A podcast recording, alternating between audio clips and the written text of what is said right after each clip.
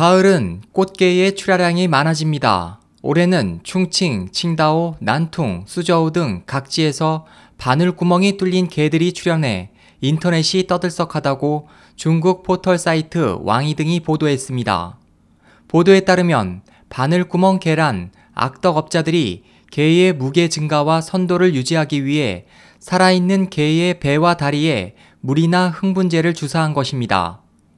이 바늘구멍 개에 대해 중국 각지의 전문가들은 개는 서로 싸움을 하는 습성이 있고 또 개는 포획 후 수송 과정에서 밀려 바늘구멍과 같은 상처가 나기 쉬우며 물이 주입된 개는 5분 이내에 죽어버린다고 설명하며 그 같은 사실을 부정하고 있습니다.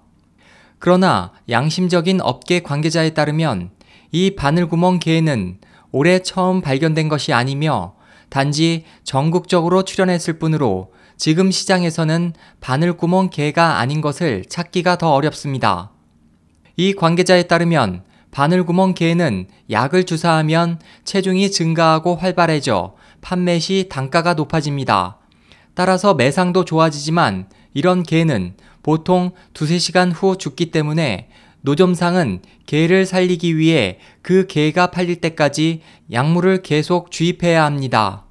SOH 희망지성 국제방송 홍승일이었습니다.